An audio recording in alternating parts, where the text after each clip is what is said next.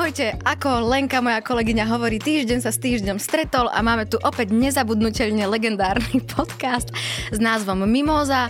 My máme aj také podtituly, že stay positive a stay pozitív. Musím vám povedať na úvod hneď jednu tragickú až smutnú správu, a síce Lenka Libiaková, moja súputnička tohto podcastu, sa nemohla zúčastniť nahrávania. Tak sme ju vymenili veľmi rýchlo a promptne, pretože všetci dobre vieme, že každý z nás je nahraditeľný, a dnes mi bude kontrovať a bude so mnou, dúfam, spolupracovať nikto iný ako nádejný herec a spevák a tanečník v jednom, a jeho meno je Richard Stanke. Čau. Ahoj, dobrý deň.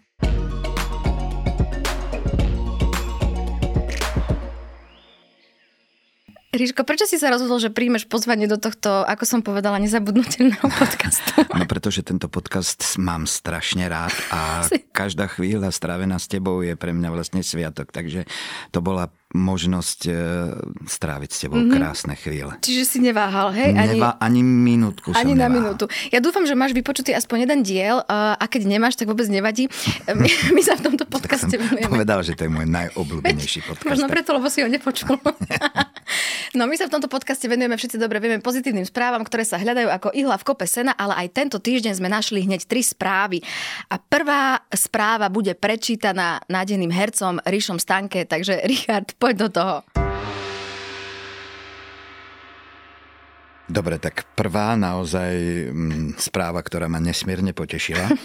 Ružomberský primátor má viac poradcov ako premiér. Ružomberok je unikát, aspoň v počte poradcov na mestskej radnici. Primátor Igor Čombor totiž ešte pred 2 rokmi zriadil 4 nové poradné skupiny. Zbor poradcov primátora mesta, legislatívna rada primátora, klub primátorov mesta Ružomberok a zbor ambasádorov mesta Ružomberok. Dokopy tak primátor Ružomberka má 35 poradcov, čo ale nemusí byť konečné číslo, keďže nepoznáme členov zboru ambasádorov. Igor Čombor má teda až 4-krát viac poradcov ako premiér Eduard Heger. Aby sme doplnili pre konkrétnosť členstvo... Alebo korektnosť. Korektnosť, ale aj konkrétnosť. Členstvo v poradných zboroch je bez nároku na honorár. Ja by som ešte chcela povedať, že túto správu sme si trošku ukradli a inšpirovali sme sa stránkou Actuality.sk. Richard, máš aj ty vo svojom živote nejakých poradcov? No, samozrejme. Okrem mňa samozrejme. Neviem, či až také veľké množstvo, ale samozrejme, že mám ľudí, na ktorých názor dám a ktorí sú pre mňa podstatní a smerodajní. A máš aj takých ľudí, na ktorých názor nedáš? Samozrejme. To som ja. Nie, ale tých je asi viac. Prirodzene. Počúvaj ma, no ja som si ešte tak doštudovala, že u nás má teda Eduard Heger menšie číslo poradcov, ale taký napríklad pán Jan Mičovský má až 16 týchto poradcov, čo je celkom pekné číslo, a ja by som chcela povedať, že Ružomberok je unikát nielen v rámci tohto celého, ale ja som si kvôli tebe urobila takúto prípravu. Vieš čo, ale ja si vždy myslím, že v tomto prípade sú nehonorovaní. Áno. Takže to je ako v poriadku, keď človek má pocit, že sa musí poradiť s veľkým počtom ľudí, je vždy lepšie vypočuť si viac názorov, ako nemať vôbec žiadneho poradcu a myslieť si, že ten môj názor je ten najsprávnejší. Čiže každý extrém je trošku ako zvláštny, ale ja si myslím, že je strašne dôležité pri takýchto funkciách mať nejaký dobrý tím, s ktorým vlastne všetky rozhodnutia môžeš konzultovať. Takže... A hlavne, že je to na dobrovoľnej báze. Mne to napríklad evokuje to, že tým ľuďom na tom meste záleží, aby sa proste vyvíjalo tým správnym smerom, a že 100 ľudí 100 chutí a zo 100 ľudí 100 chutí si vytvoríš proste jeden výborný názor. Áno, no je možno problematickejšie, že čím je ich viacej, keď ich tam má už len tých 35, čiže ešte neviem, koľko je tých ambasádorov. Takže keď tam sa zíde nejakých 70 alebo 50 ľudí a teraz keď tam bude 30 rôznych názorov, že ako sa vlastne rozhodne, podľa čoho sa rozhodne, no ale tak to už je na ňom. To už podľa mňa potom hlasujú a najlepší vyhráva, si myslím, alebo ten, ktorý vie najlepšie presadiť svoj názor. Ale chcela by som ti povedať, že teda Ružomberok je unikátne mesto, pretože okrem toho, že má naozaj ten pán primátor strašne veľa týchto poradcov, tak si predstav, že v meste Ružomberok je až 11 pizzérií. Čože? Áno, čo znamená, že ľudia v Ružomberku milujú pizzu. Dokonca je tam jedna z mojich najobľúbenejších reštaurácií. Vždy, keď idem na východ, tak sa zastavím. A je to presne v Ružomberku a je to naozaj pizzeria. Fakt varia výborne. Počkaj, to je ktorá tam pred Ružomberkom ešte? Nie, ideš z Martina, vieš, spod Strečna, ideš a hneď napravo a smerom ako keď ideš na Čutkovskú dolinu. No, áno, hore, taká tak, pri ceste, taká presklená. Áno, to viem, nejak aj Ríšo, podľa mňa sme tam boli aj spolu, keď sme išli na nejaký z našich zájazdov. Neviem, no určite som sa tam párkrát zastavil, ale neviem, či to nie je tým, že v Ružomberku žije početná ako talianská komunita. Mm-hmm, aj v Nitre. Aj v Nitre, hej. Čiže tam dosť pizzerií. No tak asi tým je to. Vieš, ja si myslím, že my Slováci hlavne, čím ideš bližšie na východ, máme stále bližšie a bližšie k Talianom, aj temperamentom, aj prízvukom, ktorý dávame na tretiu. Presne, a ja som nevedel, že vlastne prečo mi pripomínaš tak strašne Talianku. Buď pigmentom, nie? No a ďalej, si predstav, že tam je jediné skautské múzeum na Slovensku a bolo tam prvé slovenské ochotnícke divadlo, akože predstavenie sa odohralo prvé v Ružomberku. V Ružomberku? To by si mal vedieť. Ja som si myslel, že niekde na Mijave. Nie na Mijave, bolo to priamo v Ružomberku. Potom predstav si, že ako sa volá Ružomberok inak, vieš ako? Ako ten pornoherec. Rosenberg? Áno. No, ten Ružomberok, Kežmarok, to boli pôvodne nemecké mestá. Fakt? No jasné. No, Kežmarok, to je akože syrový trh, tam sa konali asi syrové trhy, Käsemarkt. Fakt? No, tak z toho vznikol názov. No, a ten Rosenberg, to znamená, že ružový vrch. Ružový vrch. Rosenberg. Áno. Ja? No a potom ešte Ty by si mala žiť v Rakúsku. No a potom ešte sa to volá, že Hlinkograd. Hlinkograd? Si predstav, kvôli tomu, že však tam ten Hlinka tam Andrej, tak akože pôsobil, však tam je skoro všetko po ňom pomenované, od námestia až po x budov. A ešte, čo by som ti povedala, a obyvatelia ich volajú medvediari. Vieš prečo? Lebo ale koho volajú? Obyvateľov Ružomberka. Teda neviem, či oni seba sa navzájom, alebo či iní proste, že ja by som povedala, že ach, jeden medvediar, ale je to z toho dôvodu, že tam bola taká vec, že našli medveďa pri rieke a obyvateľia Ružomberka si dlho mysleli, že to je človek. Ale to ti bol medveď. A to je, ako si mohli myslieť, že to je človek. Ja neviem, to je všelijako. Ale tak to je legenda, vieš, to nemusí byť akože pravda. No, a ešte som ti chcela povedať, že tento týždeň pripomíname si výročie, 102. výročie predčasného úmrtia generála Milana Rastislava Štefánika. A má to aj most, kam ja smerujem. V Ružomberku sa narodil Vávro Šrobár. Mm-hmm. Ktorý bol jeho blízky, to priateľ. Áno.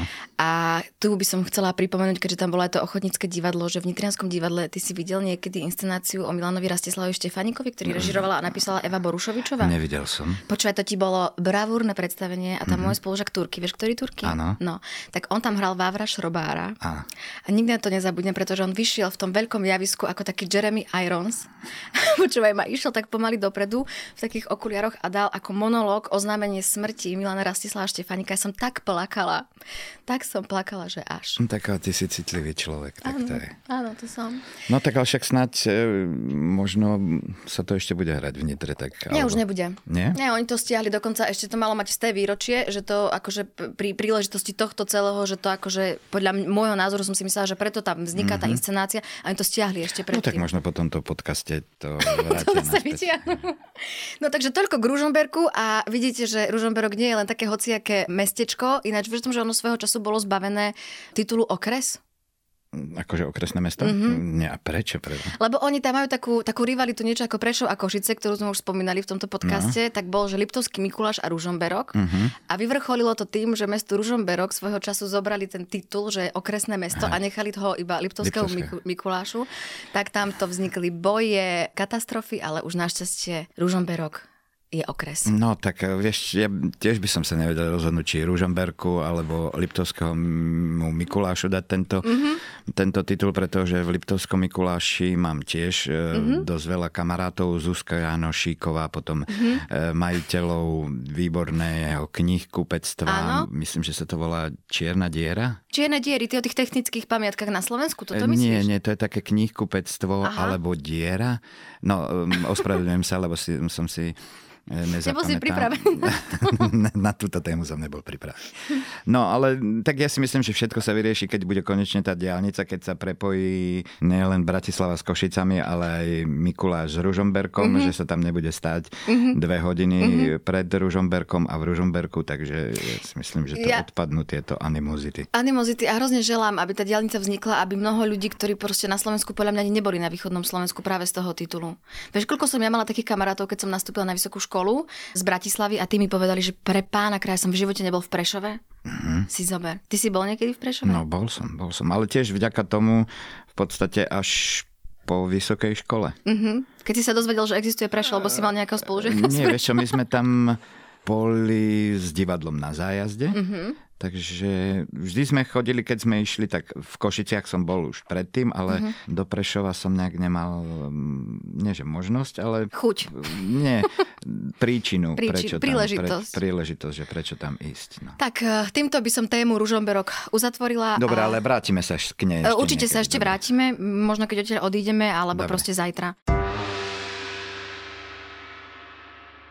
Druhá téma znie. V Portugalsku, v geoparku Arouca, neviem, či som to dobre prečítala, ale poslucháči, číta sa to Arouca, takže si to môžete potom vysloviť doma sami. Otvorili najdlhší... Arouca. Otvorili najdlhší vysutý most pre peších na svete. Úzka kovová lávka, zavesená na oceľových lanách, má dĺžku 516 metrov, skoro ako moja výška. Je natiahnutá nad kanionom a riekou Paiva vo výške 175 metrov. Výstavba mosta Arouca trvala 2 roky a stála takmer 2,5 milióna eur. Miestni obyvatelia dúfajú, že nová turistická atrakcia pomôže oživiť ich región, ktorého ekonomika značne utrpela následkami koronavírusovej pandémie. Bol si v Portugalsku? Bol som v Lisabone a v okolí. A je to veľmi krásna krajina. Áno, vieš aj niečo po portugalsky? Azulejo. Azulejo. Azulejo, ale neviem presne, že či to je, ale to sú tie kachličky, čím sú oni takí známi, hej. Známi, že vlastne všetky aj tie domy, aj vnútra sú zdobené týmito krásnymi kachličkami. Tak, ale mám pocit, že azulejo, že je to... Že to by mohlo byť po portugalsky. No, že po portugalsky to niečo je, ale že mám pocit, že to je tá kachlička. Že to je azulejo. Ja viem, že kumštáš. Kumštáš. To je, že ako sa máš a odpovedie ešte bien. Ešte bien, kumštáš. Ešte bien. No a strašne dobré koláče, to som tiež zabudol, ako sa volajú, také tie typické portugalské, také tie malé gulaté z vanilkovým. Mne to strašne chutilo. Počujem, ja som sa na to hrozne tešila, bo ja som bola minulého roku, som to úplne stihla pred lockdownom, sme sa vrátili koncom februára. Boli sme jediní ešte, čo boli na letisku s rúškami, ešte to akože svet pred pandémiou. Áno. No a najviac som sa tešila na tieto koláčiky a musím ti povedať, že som prvýkrát dala sústo do úst a normálne som to musela do tej servítky naspäť vložiť. Vôbec jedla si určite ten koláč. Tak nebolo nič iné. No. A to kde si bola? V Lisabone? V Porte. V Porte. No neviem, tak možno sme mali šťastie na nejakú dobrú výrobu, ale... Tak to ti poviem, neviem, prečo som si to dala, keďže nemám rada teplé, sladké jedlá a toto pomerne je aj teplé, aj sladké, takže neviem, čo som si myslela, že či nejak zmením na to názor. Proste... A dokonca mi niekto hovoril, že v Bratislave na Obchodnej je nejaká portugalská kaviareň, oproti Martinusu a že tam robia veľmi dobre tieto portugalské... Tak tam pôjdeme, koláčiky. Richard. Hneď po tomto podcaste spolu pôjdeme na Obchodnú a pôjdeme ochutnať tieto koláčiky. Späť k mostom. Áno. Počúvaj ma. Koľko mostov podľa teba máme na Slovensku, Richard? Tak to rátaš všetky možné... Ja ti poviem, ktoré rátam, pretože neviem, či vieš, ale na to, aby bol most oficiálne mostom, musí mať minimálne 2 metre. Znamená, že keď má niečo iba meter, tak to nie je oficiálne považované za most. No počkaj, 2 metre na dĺžku, tak. Alebo nad tou vodou musí byť 2 metre. A počkaj, musí byť most iba nad vodou? Nemusí, nad údolím môže byť, alebo nad hocičím. No. Proste musí mať dĺžku 2 metre na to, aby bol klasifikovaný ako most, hej? No a na Slovensku máme 23 000 mostov. A ja by som iba chcela povedať týmto poslucháčom, že nielen v Portugalsku treba oživovať ekonomiku a nejakou turistickou vložbou. Ale že aj na Slovensku máme zopár zaujímavých mostov. Ty poznáš nejaký taký most, ktorý sa ti páči a ktorý sa oplatí vidieť? Zaujímavý? Vieš čo, na Slovensku musel by som spomínať. Viem, že v Čechách v Písku je. V Čechách v Písku? Áno, že tam je pekný most, taký kamenný. No, určite aj na Slovensku, ale... Počúvaj, máme strašne veľa a dokonca mnoho unikátov, že sú, ja neviem, že také a také v strednej Európe. Akože proste majú prvenstva. Myslím, že nejaký pekný viadukt, niekde som išiel takto po Slovensku a som videl... V Hanušovciach, podľa mňa. Aj smerom, ako sa ide, podľa mňa, cez Donovaly, tam v rámci je tam taký, akože bývalý taký pozostatok takého nejakého železničného viaduktu, ale priznám sa, že neviem si presne spomenúť, kde.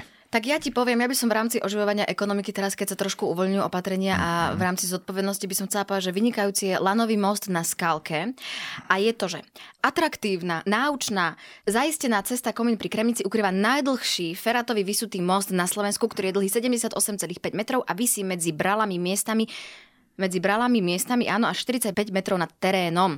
My sme tam boli, keď sme cestovali s takou reláciou a je to normálne, že ideš ponad obrovské údolie, nič pod tebou nie je, iba takéto drevené. Kopec ľudí tam chodí, je to veľmi, veľmi zaujímavé. Tak ak raz budeš túžiť po adrenalíne... Vieš čo, ja tento druh adrenalínu až tak nevyhľadávam, keďže zvyknem mať niekedy, že závrate. Aha, že zvýšok? Áno. Aj tak, že viem, že prvýkrát sa mi to objavilo na Eiffelovke, že keď sme boli tam hore a som sa... A tiež vlastne tá podlaha je taká, že vidíš pod sebou a ten pocit toho, že mám pod sebou prázdno a teda, že vidím vlastne tie mriežky, tak to mi nerobí dobre. To je niečo ako v Auparku, keď ideš po schodoch? Po tých sklenených? Vieš čo, tam si to tak až nejak neuvedem. Až tak často nechodím do Auparku po schodoch. Potom som prišiel k tomu zábradliu a tiež som proste mal v takom tom otvorenom priestore, tak čiže skôr vyhľadávaš také klaustrofobické priestory, že tam sa cítiš doma, ako napríklad v tomto štúdiu. Tak nevadí mi to, ale zas ani tú krajnosť nejak nemusím. Mám niečo medzi tým. A mňa ešte tak zaujímalo, lebo keď ja tu už mám, tak musím sa ťa opýtať, Ríško, čo ty a turistika? Máš také akože nejaké veci, ktoré turisticky vyhľadávaš, alebo by si sa považoval za antituristu, asi skôr kaviarenský typ? Vieš čo, no tak kaviarenský typ som určite, ale nie som ani antituristický. Som taký, že samozrejme, keď sme niekde na horách, v prírode, tak tá turistika je pre mňa taký naozaj príjemný ako relax a oddych. Boli sme naposledy, teraz vlastne som točil v Tatrách Vysokých, takže keď som mal voľný deň, tak som si dal takú prechádzku vlastne cez Smokovec, Štrbské pleso a tak ďalej, alebo sme išli hore na Hrebienok a zo Skalnatého plesa. Ale to sme išli ešte vlastne v auguste, keď bolo vlastne, keď sa dalo, aj fungovali ako lanovky. Takže turistiku mám rád. Turistiku ale nie až také, ako, že by som 6 hodín niekde proste... Lebo ja napríklad mám veľký problém. Mám rád to tak preložiť takým nejakým tým salašom alebo nejakou tou chatou a posedieť si a potom ísť ďalej. A toto presne, ja som tento turista, že ja keď som vstúpila do zväzku manželského, tak môj muž je veľký... turistov. A potom následne aj do zväzu turistov, nečakala som, čo ma čaká. Adam však nie je turista. No je veľký. Tak? Ježiš. To ti nepovedal? Nepovedal, nikto ma nevaroval. Berieš si tohto turistu. T-U-R-I-S-T-U. No a to som chcela povedať, že ja neznášam totiž to prechádzky. To sa teraz tak akože vrátim. Keď som nastúpala do Martinského divadla, tak tam moje kolegyne nič iné nerobili po skúške, iba že ideme sa prejsť. Ja som tomu nerozumela, že kam sa ideme prejsť, tak raz som proste s nimi išla prejsť a vieš čo urobili? My sme normálne vyšli z toho mesta a išli sme naprieč poľom, ideme. Uprostred poľa sa zrazu otočili, no tak ideme naspäť. Je to nemyslíte vážne, však ideme niekde z bodu A do bodu B, že nemôžeme sa proste uprostred poľa otočiť. A toto ja neznášam na tých prechádzkach, že ty ideš tak a proste nevieš kedy. Takže ja mám rád, akože ten cieľ. Že vieš proste kam ideš a takto mňa ti ten môj muž nalákal na takú turistiku, že vždy keď niekam ideme, tak to robí tak, že ideme od chaty ku chate, že aby vedel, že tam si dáme takú kapustnicu, tam si dáme parené buchty, tam si dáme kofolu a tak musíš mať takú nejakú motiváciu, že. A pre niektorých turistov tak im stačí vrchol a výhľad, ako keby, vieš, no. A ja taká turistka nie som. No, tak samozrejme, že keď sme išli na Solisko, hore na tú chatu Solisko, tak tiež si mal motiváciu, že sa dostaneš na ten vrchol, ale kde je aj chata. Presne tak. Presne tak. Tak ja by som chcela túto tému uzavrieť tým, že veľmi fandím portugalským miestnym obyvateľom, aby sa im táto turistika a proste atrakcia, aby sa im opäť oživili, aby to tam žilo a nám na Slovensku to želám tiež samozrejme v bezpečí, v pokoji a v miery. Tak. a s rozvahou nám vlastnou. Krásne si to povedal. Ja tu mám prezivku, že sa volám Janka Kovalčíková, vieš? Dávam múdrosti, aby si vedel. Otvárajú sa brány Slovenského národného divadla. Vďaka stále sa zlepšujúcim číslam a priaznivej pandemickej situácii sa pre návštevníkov postupne otvára aj kultúra.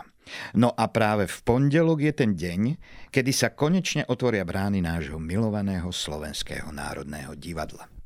Po nekonečne dlhých mesiacoch budeme opäť hrať pred divákmi. Hneď v pondelok 10. mája si budú môcť diváci užiť prvé živé vystúpenie. Opernú monodrámu Denník Anny Frankovej. Činohra sa rozbehne až v druhej polovici mája komédiami Tak sa na mňa prilepila alebo Skrotenie zlej ženy, ale aj drámou Bačová žena. Samozrejme, všetko sa bude odohrávať podľa platných pravidiel, v hľadisku bude môcť byť len určitý počet ľudí a samozrejme s negatívnym testom. No a tu prichádza pointa, že prečo si práve ty dnešným hosťom na miesto Lenky Libiakovej, lebo si myslím, že máš čo povedať aj na túto tému. Čo ty a Slovenské národné divadlo a čo ty a tvoj rok v pandémii a čo ty a ako sa tešíš na divákov alebo netešíš, či to s tebou, či máš aj prežívaš nejaké negatívne emócie alebo práve naopak, že si chtivý po diváckej atmosfére. Vieš čo, teším sa do divadla, to určite. Možno si aj pôjdeš niečo pozrieť, nie? No, veľmi rád. Vieš čo, bol som vlastne, jak sa začala táto korona pandémia, tak my sme zo začiatku vlastne čítali pre deti, však ty si spolu s nami čítala aj divadelné hry a tak ďalej. Nahrávali sme rôzne audioknihy a tak ďalej. A v rámci poroty cien Tatrabanky sme videli aj nejaké možné predstavenia, ktoré sa ešte odohrali počas leta a videli sme úžasné predstavenie v Banskej Štiavnici. Aha. Takže... Čo to bolo za predstavenie, pamätáš si? Je to vlastne taká... Neviem si teraz spomenúť presne už na ten názov. Vychádzalo to vlastne z reálnych udalostí v Banskej Štiavnici a je to vlastne história rodiny od vzniku Československa až po vlastne 89. rok. Celé sa to odohrávalo v takom dome, ktorý je taký kultúrny priestor v Banskej Štiavnici. No, ako úžasné predstavenie po vizuálnej stránke, herecké výkony, takže bolo to také po dlhom čase, to bolo v auguste alebo kedy, tak mal človek také naozaj ako príjemné pocity, že to mohol zažiť aj ešte v takom prostredí, takže som strávil potom aj pár dní v tej Banskej Štiavnici. No a samozrejme, že sa aj som niečo skúšal ešte vlastne v jún, júl, ale to sme len odpremierovali tak neoficiálne a čakali sme, že v septembri to už budeme hrať, ale keďže prišla táto druhá vlna, tak sme to nehrali a aj sám som nečakal, že mi to bude takýmto spôsobom chýbať. Lebo nie som ten človek, ktorý by vydržal akože byť zatvorený doma a venovať sa nejakým domácim prácam. Alebo nie? Nevyšívaš? Alebo tak nepaličkuješ? Vieš čo, s vyšívaním som už prestal, lebo strašne som si popichal prsty a stratili sa mi ihly. Takže, v kope sena. Takže teším sa na divákov a hlavne na svojich kolegov, pretože to sú také príjemné chvíle, keď sa môžeme stretnúť, rozprávať, okomentovať všetky veci, ktoré sa udiali nielen na Slovensku, ale aj vo svete. No proste normálny spoločenský kontakt so širším okolím a nielen s troma tými istými ľuďmi, ktorých síce máme veľmi radi, ale už po roku, už keď sa jednak nič nedeje... Koho myslíš? Tak ja mám taký malý okruh samoty, to volám, že mám proste fakt zo pár kamošov, s ktorými sa stretávam celý tento rok a nech ich mám akokoľvek rada, proste tie témy už sa nedajú ako keby naumelo vytvárať. Tak ja sa napríklad teším na to, teším sa, že som teraz teba stretla po strašne dlhej dobe, že stretnem hentu toto, ale zároveň ti musím povedať, že mám také zvláštne pocity, že mám takú nejakú trému pred tým, ako prídu proste diváci, ako keby som si od toho odvykla. Vieš, čo myslím? Viem, čo myslíš, ale ja si myslím, že je to po tom prvom predstavení ako už opadne, alebo už aj také tie oprašovačky, keď nastanú, tak si myslím, že to opadne. To je len vec z toho, že si naozaj ako mala takúto dlhú pauzu. Ríško, a ktoré predstavenie v tvojom živote, teraz sa ťa tak opýtam ako toho nádejného herca, že ktoré predstavenie máš najradšej alebo na ktoré najlepšie spomínaš, že máš z neho zážitok? Môže to byť aj aktuálne predstavenie alebo v minulosti? Boli také predstavenia, na ktoré som sa veľmi mimoriadne tešil a samozrejme, že závisí to aj od titulu, ale v neposlednej miere od zloženia vlastne toho hereckého kolektívu. Že to je veľmi dôležité vlastne už aj pri skúšaní. Preto je to pre mňa vždy veľmi dôležitá vec, s kým budeš okrem režiséra, tak s akými kolegami budeš hrať. Takže sme mali také predstavenie, ja si veľmi dobre pamätám a rád spomínam napríklad na 10 malých černoškov, ktoré sme hrali v Národnom divadle a to bolo naozaj napriek tomu, že to malo svoje nejaké pevné pravidlá a scenár, tak vždy sa tam vyskytli nejaké neočakávané veci a veľmi sme sa, nielen my, ja myslím, dúfam, že aj diváci ako zabávali a to predstavenie malo neuveriteľnú takú príjemnú energiu napriek tomu, že tam išlo o vraždy, o vyšetrovanie, ale to sme mali veľmi radi, ale ešte veľa je takých ako predstavení, napríklad Višňový sad som mal rád, ktorý sme hrávali, ale aj teraz 1918, keď hráme. Proste predstavenie, ktoré je aj dobré predstavenie a sú tam kolegovia, s ktorými sa rád vidíš a s ktorými si rád aj vo voľných chvíľach. Takže... Áno, že netrpíš proste vyslovene v ich prítomnosti. Hej, no vieš čo, ako zas takých kolegov nie je veľa, ale máš takých, ktorí sú obľúbení tvoji, alebo s ktorými si dobre rozumiete, ako ty, a takže to sa tešíme, to dojdeš aj skôr do divadla. Presne, neutekáš potom. Áno, presne tak. Ja sa teším a želám, aby sa diváci nebali chodiť do divadla. No hlavne sa teším na ruské denníky, kde ty nastupuješ, takže sa už teším na to. Už snáď sa to podarí teda. Ja verím, že hej, pretože to by bola škoda, keby sa toto predstavenie neprenieslo k divákom. Má čo povedať. Ja si myslím, že je to predstavenie, ktoré fakt je, aj napriek tomu, že z ktorého obdobia je, si myslím, že je nadmieru aktuálne. Je aktuálne a hlavne veľa ľudí vôbec nevie o tom, ako prebiehali tieto vlastne bolševické revolúcie v Rusku a chvála Bohu v trošku pokojnejšej miere aj v našich zemepisných končinách. A je to dobré, že proste každá takáto ideológia a diktatúra ako vzniká, ako pomaly, tak vlastne nebadane sa dostáva k moci a ako vlastne likviduje ľudské životy a hodnoty a všetko. Takže to je dôležité preto, aby to mladá generácia videla. Pekne si to povedal a týmto by som túto tému uzatvorila. Takže tešíme sa na vás a dúfam, že prídete v hojnom počte podľa obmedzení už čoskoro. Ale nebojte sa, je to tam veľmi bezpečné. Naše divadlo je najvidensifikovanejšie v strednej Európe. Ďakujem, Ríško, že si prijal pozvanie. A ja ti ďakujem. A želám ti veľa úspechov do tvojich ďalších životných krokov. A ja tebe všetko dobré, hlavne veľa zdravia, veľa úspechov v tom turistickom krúžku novom a aby sme sa opäť stretli na javisku Národného divadla. Presne tak. Tak pekný deň aj poslucháčom. Ak nás chcete každý týždeň počúvať, tak náš podcast Mimóza nájdete aj vo všetkých podcastových aplikáciách. Prihláste sa na jeho odber. Na podcaste sa podieľali Janka Maťková, moje meno je Janka Kovalčíková a tvoje meno je? Moje meno je, ak uhádneš moje meno, Richard Stanke.